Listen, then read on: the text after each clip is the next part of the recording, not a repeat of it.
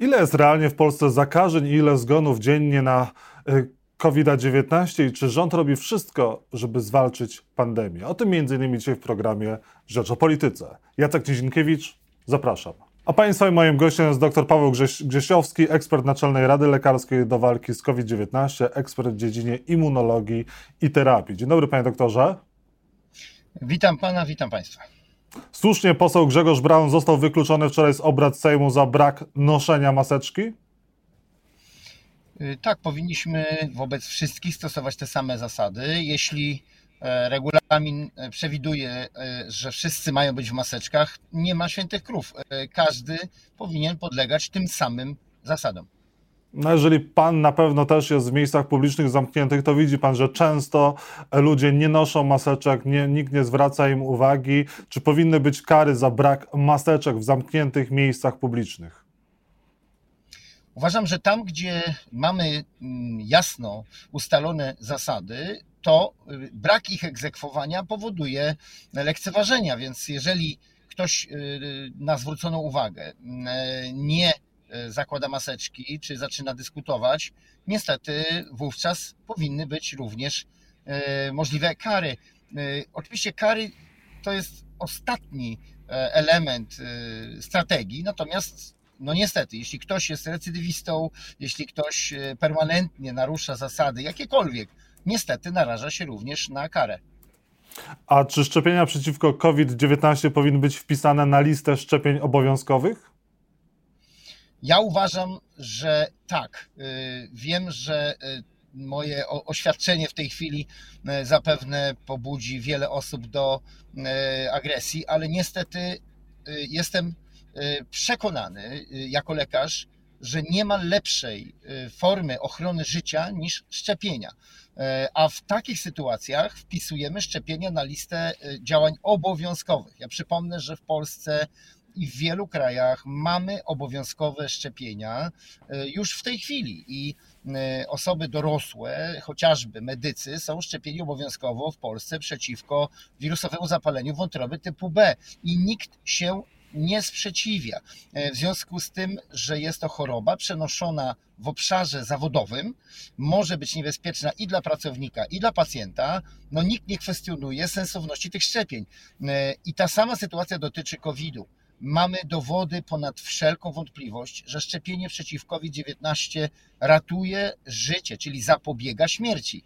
Jeśli wiemy, że jakieś działanie zapobiega śmierci, to te osoby, które mają wątpliwości, no będą niestety y, musiały się przystosować, czyli dostosować się do obowiązujących e, przepisów. Y, myślę, że gdybyśmy od początku w sposób y, no taki ukierunkowany komunikowali, że szczepienia są po to, żeby ratować życie i zdrowie, to wiele osób jednak zaszczepiłoby się i ten obowiązek dotyczyłby tylko nieznacznej części społeczeństwa. Natomiast w tej chwili musimy walczyć o to, aby jedna trzecia społeczeństwa się zaszczepiła, bo tylu mamy Polaków niezaszczepionych y, z własnego tego Część z tych osób, y, które y, się nie szczepią, to tylko, znaczy tylko część z tych osób to są antyszczepionkowcy. Cała reszta to są ludzie, którzy z mniejszych lub większych E, e, e, istotnych lub nieistotnych powodów się nie zaszczepili. Nawet wczoraj była bardzo ciekawa rozmowa z chłopakiem, który już jest po ciężkim covid i zapytany, dlaczego się nie zaszczepił, powiedział, że on nie wie dlaczego. On po prostu odsuwał tę decyzję, miał inne sprawy na głowie, za, zatem zaniedbał to szczepienie, a nie jest antyszczepionkowcem. Mhm. E, panie doktorze, dlaczego w takim razie COVID nie jest e, wpisany na listę chorób zakaźnych? No pan też jest ekspertem Naczelnej Rady Lekarskiej. Czy ta Naczelna Rada Lekarska przy premierze ma jakiś wpływ w ogóle na e, działania rządu? No cóż, myślę, że wszyscy Państwo wiecie i Pan również, że lekarze i naukowcy od ponad półtora roku nie mają wpływu na przebieg walki z pandemią. Nasze działania ograniczają się do mniejszej lub większej krytyki władzy, no, oddolnych jakichś inicjatyw, natomiast nie mamy wpływu na decyzje, które są podejmowane przez, przez władzę i to należy no, zauważyć, że, że, że my możemy sobie tutaj opowiadać różne rzeczy, możemy sobie dyskutować, możemy krytykować, ale to nie wpływa bezpośrednio na działania rządu. Poza tym y, y, łatwo to też y, zauważyć, że różnimy się w wielu obszarach i nasze zdanie, mimo że wypowiadane publicznie, nie jest brane pod uwagę.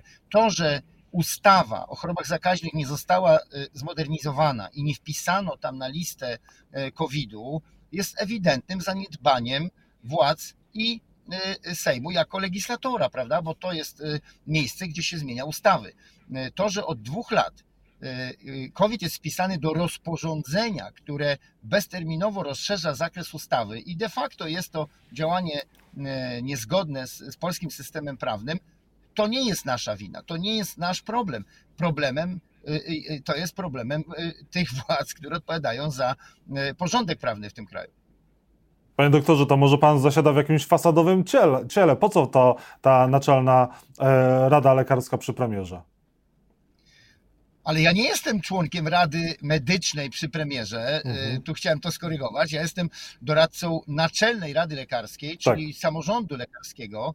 I my, jako samorząd lekarski, opiniujemy różne akty prawne, opiniujemy e, różne ale działania. Ale właśnie nikt was nie słucha. No ale czy to oznacza, że mamy nie mówić? E, mhm. Brak e, z naszej strony e, działań jakichkolwiek oznaczałby, że my się na to milcząco zgadzamy. Więc jedyne, co możemy robić, to jest wypowiadać naszą opinię, która jest w bardzo wielu przypadkach niezgodna z działaniami rządu. No ale my nie mamy y, żadnych środków nacisku na władzę. Y, więc y, jedyne, co możemy robić, to jest formułowanie opinii i to jest moje zadanie, aby doradzać samorządowi lekarskiemu, jakie podejmować działania i jakie powinny być nasze medyczne wskazówki dla rządu. A to, że rząd z tego nie korzysta, to już bardzo przepraszam, ale to nie nasza odpowiedzialność. Ile, ilu jest zakażonych e, w Polsce realnie Polaków? Ile, ile dziennie jest tych e, zakażeń i zgonów? Czy te dane, które my poznajemy codziennie, one są wiarygodne, czy jednak zafałszowane?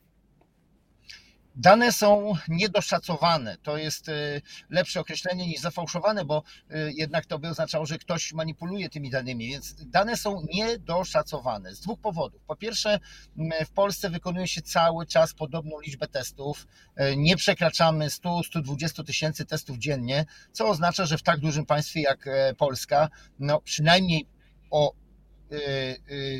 dwa, trzy razy mamy te dane o zachorowaniach zaniżone. To jest bardzo ostrożny szacunek, bo niektórzy uważają, że mamy tych zachorowań nawet 4-5 e, razy więcej, ale przyjmując e, tę wartość mniej więcej e, zaniżenia trzykrotnego, w Polsce mamy w tej chwili no, z wczorajszego na przykład dnia około 50 tysięcy osób zakażonych.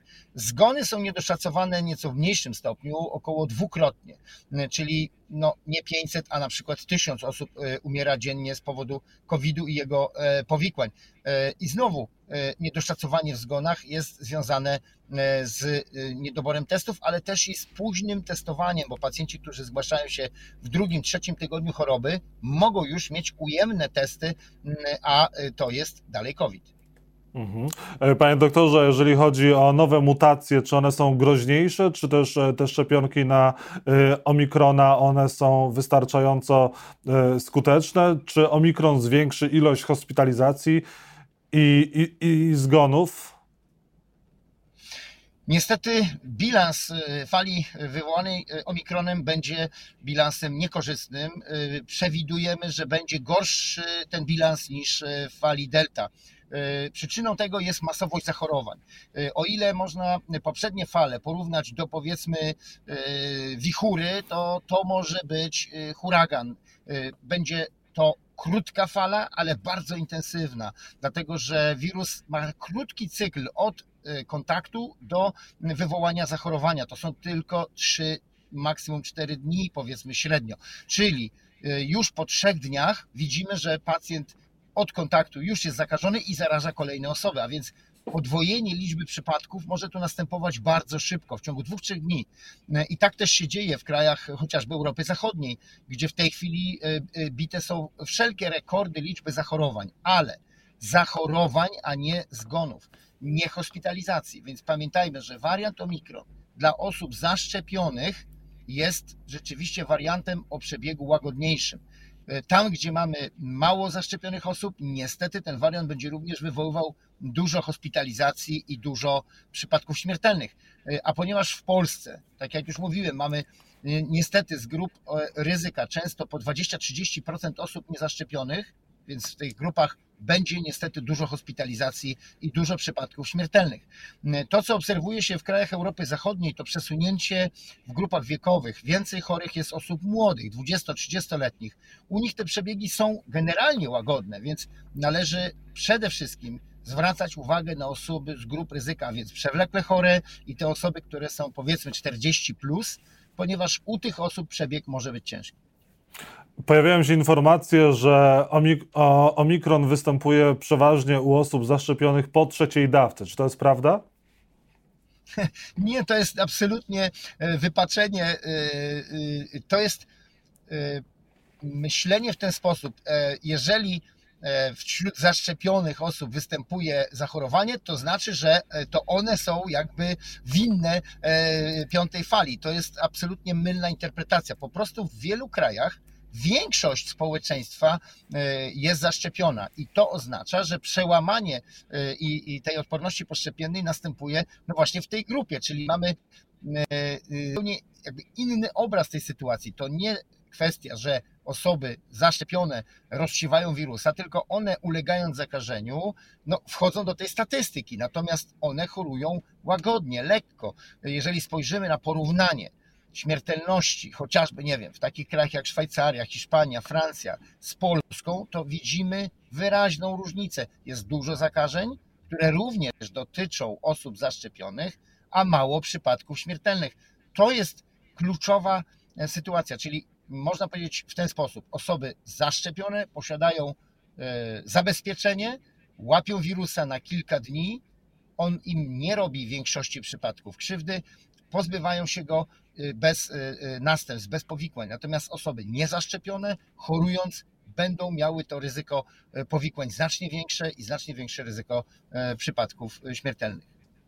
EMA teraz komunikat wystosowała, że podawanie szczepionek co 4 miesiące tworzy potencjalne ryzyko osłabienia układu odpornościowego. To w takim razie co ile powinniśmy przyjmować te kolejne dawki? Ile ich może jeszcze być? Wyznaczanie kolejnych terminów dawek powyżej trzeciej, ewentualnie czwartej dawki jest w tej chwili trochę wróżeniem z fusów, dlatego że my pamiętajmy, widzimy e, przede wszystkim efekty e, w postaci przeciwciał, a przecież nie tylko przeciwciała odpowiadają za odporność. Mamy w sobie komórki pamięci immunologicznej, które przechowują informacje e, o, e, o tej e, odporności, czyli nie powinniśmy wyłącznie kierować się poziomem przeciwciał w tym wyznaczaniu terminów szczepień. Najlepszym przykładem jest tutaj Izrael, gdzie najwcześniej wprowadzano trzecią dawkę i w tej chwili ponieważ minął już y, okres pół roku od, y, u niektórych od tej trzeciej dawki, już się sugeruje podawanie czwartej dawki. Natomiast dotyczy to wyłącznie osób z osłabioną odpornością, czyli takich, które mają problem z wytworzeniem odporności poszczepiennej. Nie dotyczy to wszystkich. Także na razie myślę, że te zapowiedzi czwartej dawki nie powinny być powszechne, czyli one nie powinny dotyczyć wszystkich, e, powinny ewentualnie dotyczyć tych osób, które mają problem z uzyskaniem odporności poszczepiennej. A gdy jeszcze doliczymy do tego przechorowanie omikronu, które może y, być naturalnym bodźcem poprawiającym odporność, no to właśnie zaczynamy rozmawiać o tym, że być może uzyskujemy to, do czego dążyliśmy, czyli taką odporność mieszaną, gdzie nie będzie już y, y, ryzyka zachorowania ciężkiego, bo dzięki szczepieniu i naturalnej infekcji osiągniemy ten bezpieczny stan zabezpieczenia. No ale to są hipotezy. Na razie nie mamy w tym zakresie jeszcze pewności. Czytelnik pyta, czy osoba po e, lat 90, po dwóch dawkach szczepionki, druga dawka była w czerwcu i infekcji w listopadzie, może już przyjąć trzecią dawkę, czy nie za szybko, e, czy czekać, czy się szczepić? Bardzo e, dobre pytanie. Dużo takich osób w tej chwili mamy, które po dwóch dawkach, a przed trzecią zachorowały na COVID. Zasada wyznaczenia terminu szczepienia po chorobie jest następująca. Jeśli był to lekki przebieg, czyli na przykład, nie wiem, trzy dni katar, kaszel e, bezgorączkowo, to szczepimy mniej więcej po 4-5 tygodniach od wyzdrowienia. Natomiast jeśli ten przebieg e, infekcji był cięższy, z jakimiś problemami zdrowotnymi, z gorączką, z dodatkowymi objawami, wówczas odsuwamy ten termin mniej więcej na 3 miesiące od wyzdrowienia. To pozwala po pierwsze pacjentowi wrócić do pełnej sprawności, po drugie wiemy, że w ciągu 3 miesięcy od przechorowania ryzyko kolejnej infekcji jest minimalne, prawie zerowe. W związku z tym niczym nie ryzykujemy, a nie chcemy też y, wchodzić y, na ten okres rekonwalescencji ze szczepieniem. Każdej takiej osobie również podpowiadam możliwość wykonania badania krwi i oceny przeciwciał, bo czasami te wyniki są zaskakujące. Wczoraj miałem pacjentkę, która była właśnie w podobnej sytuacji, szczepiona czerwiec, lipiec 2020, infekcja COVID październik, E, grudniowe przeciwciała 30 tysięcy. 30 tysięcy to jest bardzo, bardzo wysoki poziom, e, tysiąc razy przekraczający e, próg wykrycia w teście i ta osoba na pewno nie musi w tej chwili przyjmować trzeciej dawki. Ale żeby to móc powiedzieć, trzeba mieć wynik badania krwi w kierunku właśnie przeciwciał poszczepiennych. Doktor Paweł Grzesiowski był Państwa i moim gościem. Bardzo dziękuję za rozmowę, Panie doktorze. Ja również dziękuję i proszę na siebie uważać, nie dać się zakazić, a jeśli e, jeszcze Państwo się nie zaszczepili, to naprawdę e, biegnijcie do punktu szczepień e, po szczepionkach. Dziękuję bardzo, wszystkiego dobrego.